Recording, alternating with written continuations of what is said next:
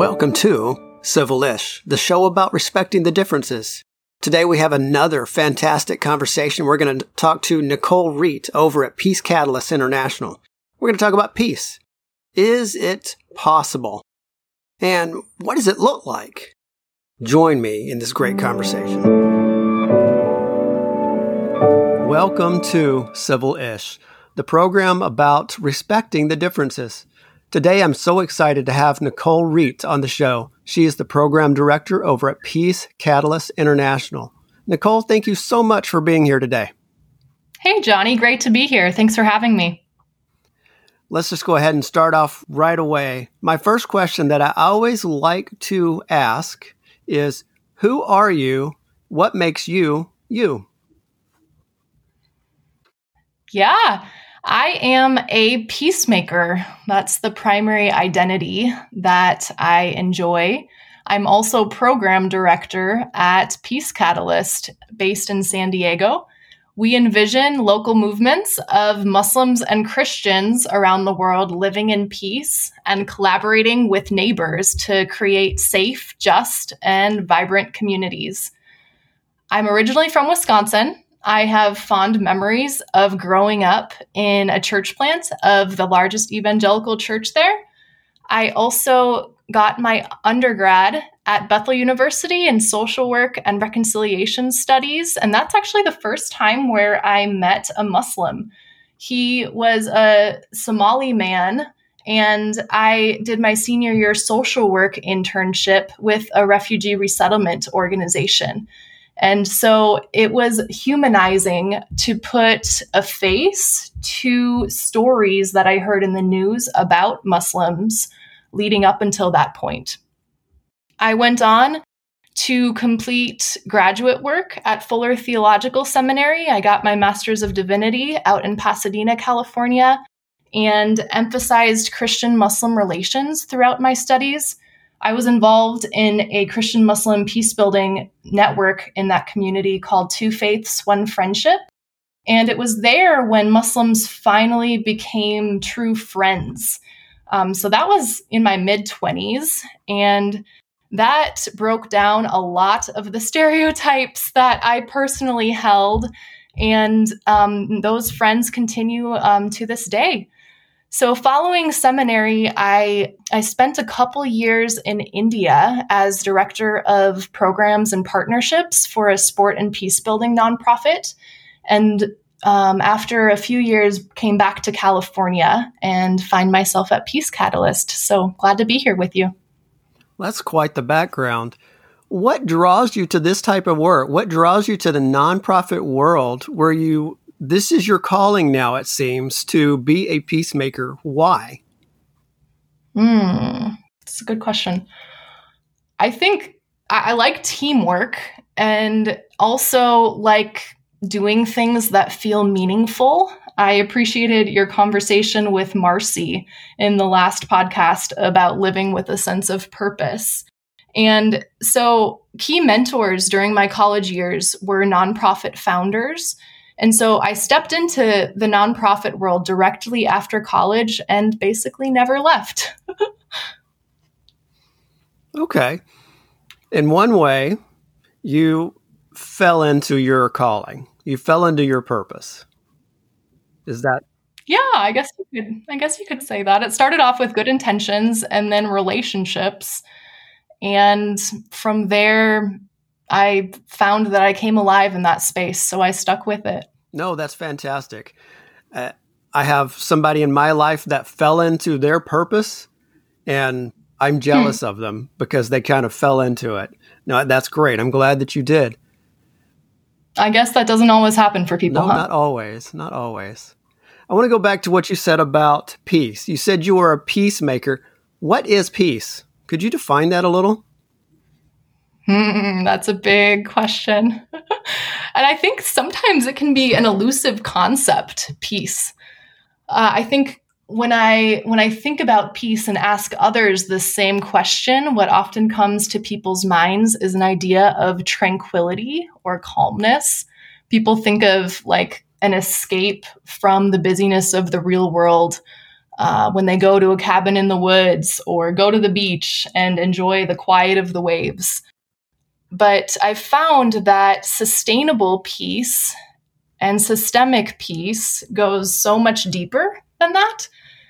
One of the metaphors that has most resonated with me as I've engaged peacemaking over these past years is from Jer Swigart and Jon Huckins in their book, Mending the Divides.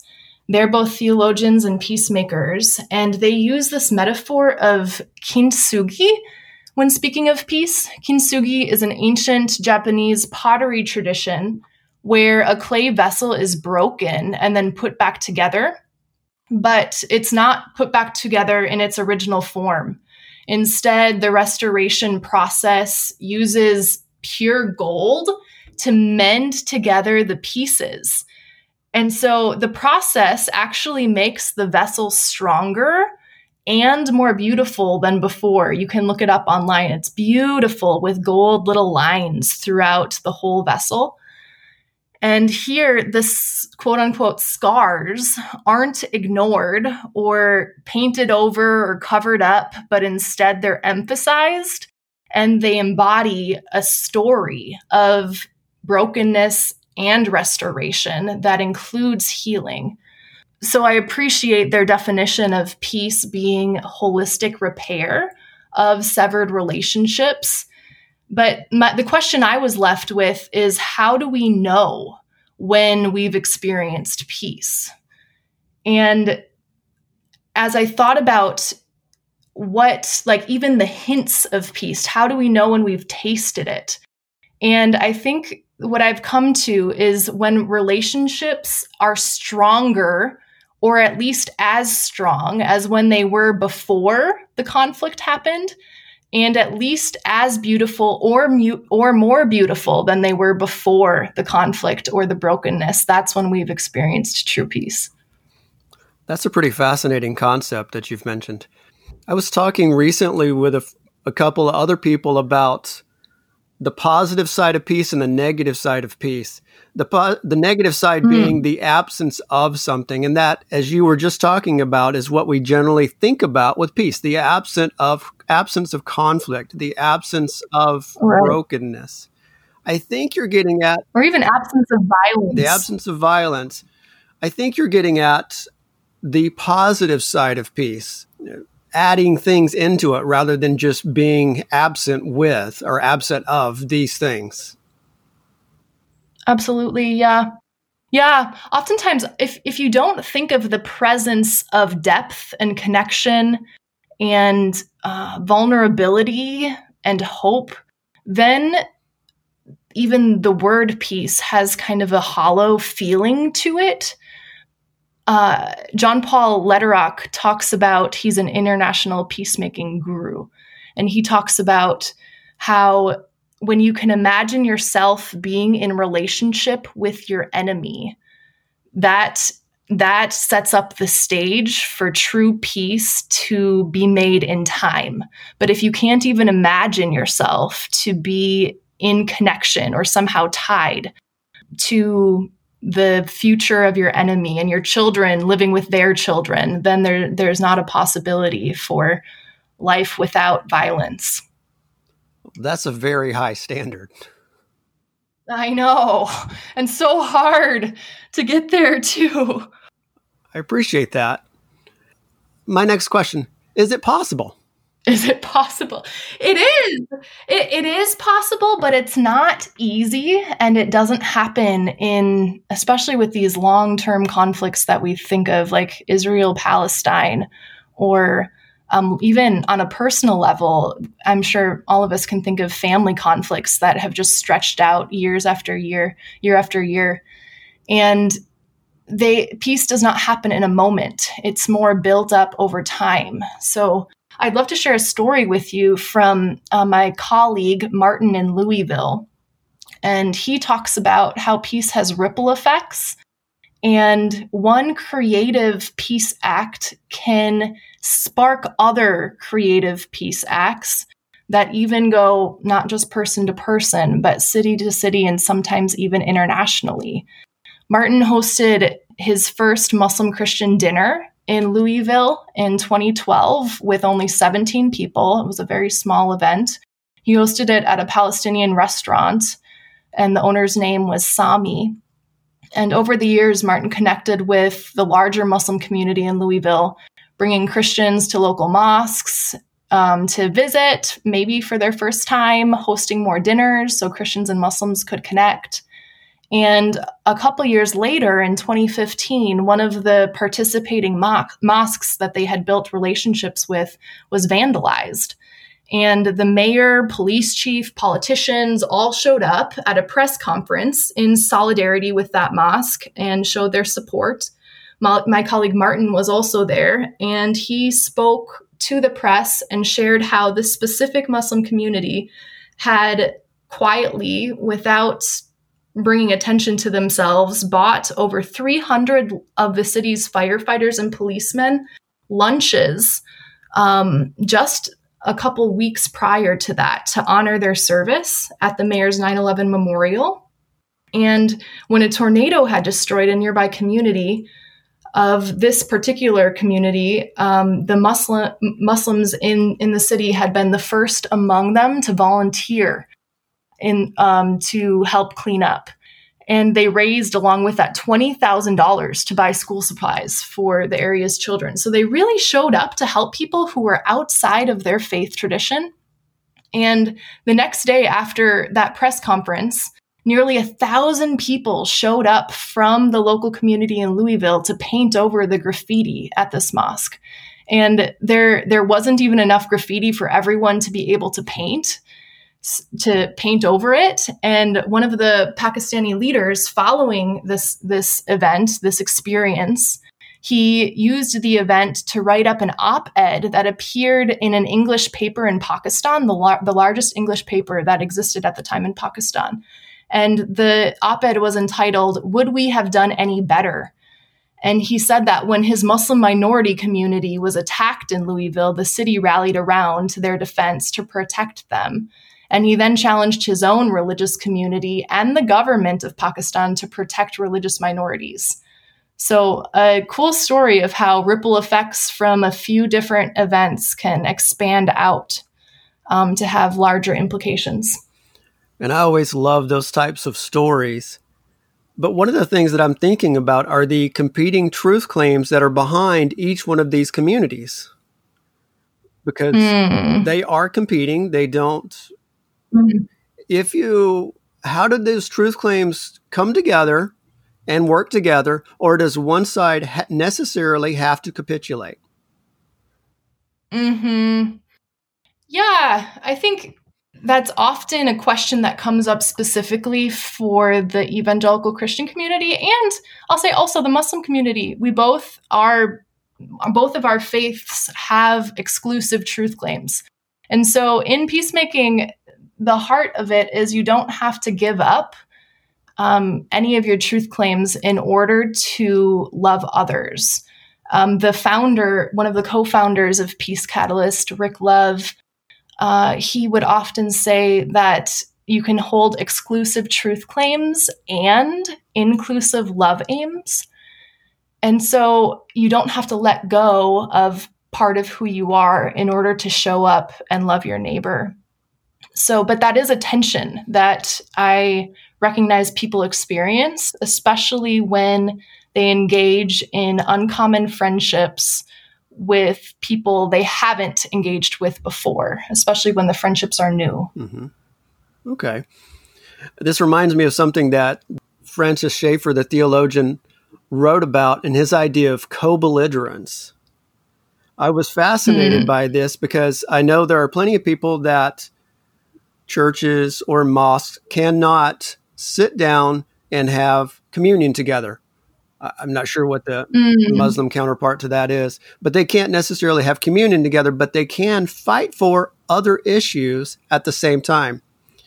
Uh, for instance, of course, mm-hmm. Muslims and Christians can come and fight for religious freedom together. No, mm-hmm. I can say mm-hmm. they can. I don't know if they will.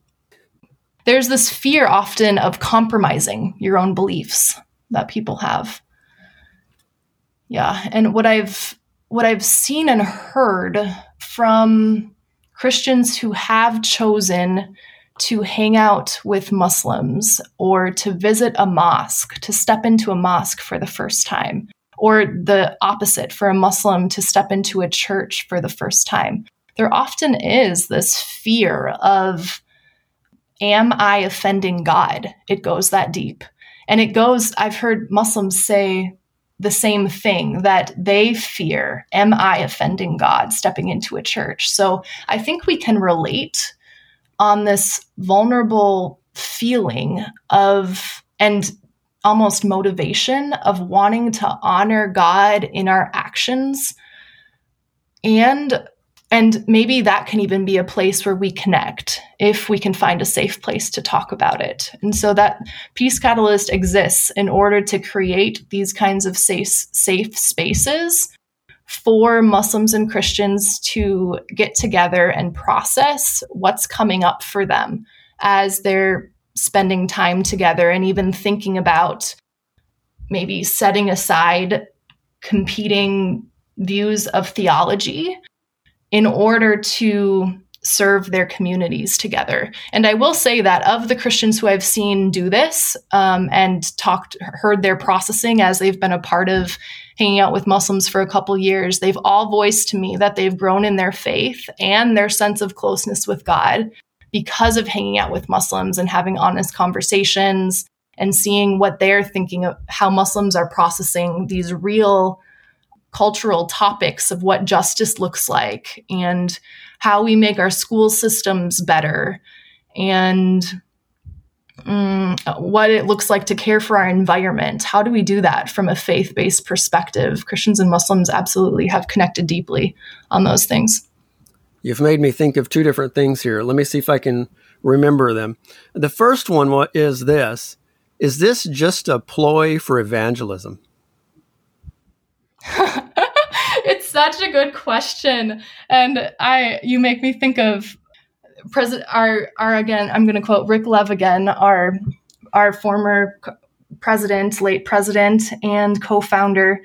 He has traveled the world and talked with imams. And there's this question of evangelism in the back of every, most christians and muslims minds of what what's the motivation of the other person in connecting with me? And so and for evangelical christians oftentimes or sometimes i'll say this value for evangelism is very high. And so, what Rick likes to do is when he meets an imam for the first time, he says, Hello, my name's Rick, or Salamu alaikum, peace be upon you, my name's Rick. And I recognize that we each have this desire to convert one another. And that's okay. So now that we've acknowledged that, can we move on to working for the common good? And so he transition he acknowledges what is and then transitions to talk about meaningful conversations. So at Peace Catalyst, we recognize this desire, especially among um, our evangelical brothers and sisters, of wanting to be a strong witness to who Jesus is. And we try to help our friends to expand their idea, expand our idea in the process of what it means to follow God on mission and what does God's mission of restoration look like apart from expanding Christianity as an institution. How is God moving throughout the whole world? And how might our Muslim brothers and sisters be participating in that? And how might we join them? So it's not yeah, it's kind of it's kind of an adventure to explore that question, but I often go back to the person of Jesus. How do we center and follow the person of Jesus and his teachings uh, as we engage our Muslim friends? Hmm. A lot to think about. There. What do you think, honey? I was, I say there's a lot to think about there. Is what I'm thinking about. Mm-hmm. And the other thing is some of the things that you were mentioning makes me wonder if there is a evangelical liberal progressive christian divide in the people you work with mm. yeah there is yeah i think again we as an organization, we have our roots in evangelical Christianity, um, more conservative evangelical Christianity. And as we, but as an organization, we don't stick to that group of people. Instead, we want to be Jesus centric in the sense of creating, again, safe spaces, even for the Christian community who hold various perspectives theologically, to be able to come together and listen to one another and respect one another and talk honestly about how we follow Jesus in a world that's so divided, both within Christianity, between multiple religions, and um, yeah, and the other divides that, that we're seeing in the world right now. But unless we create spaces for us to come together and engage honestly and respectfully, um, there's not a path forward to peace. We need spaces to be able to reimagine what what thriving can look like for us as a whole community and not just for our own tribe. I like that you're creating safe spaces for discussion. And I feel that actually gets at to what I'm trying to do on this podcast. So that's fantastic. It even reminds me back to your first episode with Jonathan, how you talked about um, something about wanting to connect or to stop the us versus them divide, but make it just us. Yeah. If that isn't more pertinent than ever, I don't know what is. Yeah. I have another question for you. What kind of quote unquote good Muslim and what kind of quote unquote good Christian does it take to make this work? Yeah, it thanks for that question. Uh, I think it's easy to talk about each other's faith communities rather than to each other's faith communities. So within even going back to just Christians, it's easy for t- conservative Christians to talk to other conservative Christians about how frustrated they are with other liberal Christians or vice versa. And it's easy for Muslims to talk with other Muslims about um, Christian, how Christians may believe in three gods um, in reference to the Trinity. It's a lot harder and a lot more valuable and life giving when done with patience and kindness to talk to each other's faith communities. And so, a key trait that we see is a willingness to show up with each other and take a posture of vulnerability and curiosity. So one one story or example of this is from San Diego. In early February, Peace Catalyst hosted a multi-faith event to meet Uyghurs and learn about what's happening to Uyghur people in northwest China called Listening, Learning and Lamenting. Several Uyghur speakers shared about the plight of their people Uyghurs are one of China's largest minority groups, and over 1 million people are currently in government run concentration camps. The event took place at the largest mosque in San Diego, and over 150 attended from a few churches and mosques in the area. One Uyghur mother told her account of surviving one of the concentration camps. Her baby had died while she was incarcerated. It was heart wrenching and tragic and many Uyghurs following the event shared about their gratitude that they experienced such solidarity from the community. And so when I think about the power of this event, I, I think about how how the, this is what faithfulness looks like or an example of what faithfulness looks like and maybe what Jesus meant in an example is from scriptures Matthew 25 when he said that when you visit those in prison, you visited him. And I can imagine Jesus saying, imagine Jesus saying after this event, when you advocated for or supported family members or incarcerated individuals, you advocated for and supported me. So, this is what we envision for Jesus centered peacemaking. One of the things that I took away there is you talked about the vulnerability the openness to be able to do that.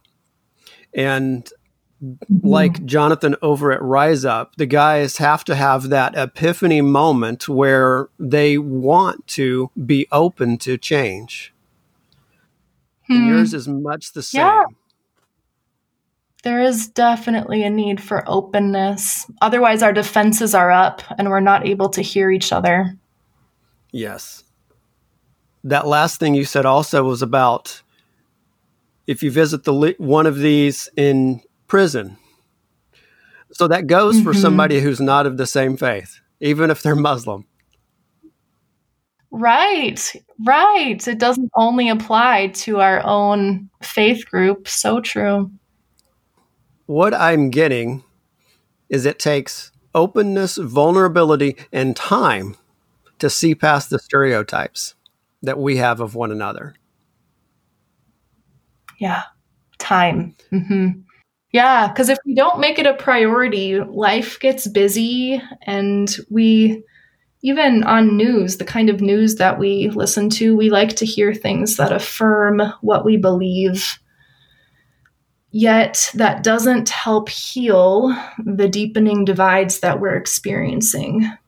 So, what does it look like to maybe slow down and step back and listen to a, f- a bit more variety of sources, talk with people in our local communities. Most people have a local mosque in their community um, or a coworker who's Muslim or even beyond faith, someone who holds a different political perspective than than they do and ask them a vulnerable honest question not for the purpose of being able to conquer their perspective or sway them to your perspective, but simply to understand.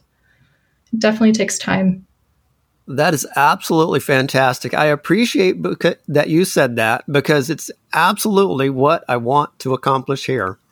It's the same thing. You're doing that, Johnny. we are, I guess. Well, we've had a fantastic conversation today, and I want to give you the last opportunity to say anything you want and how people can contact your organization or get in cut or be a part of this movement. Oh, thanks for asking that.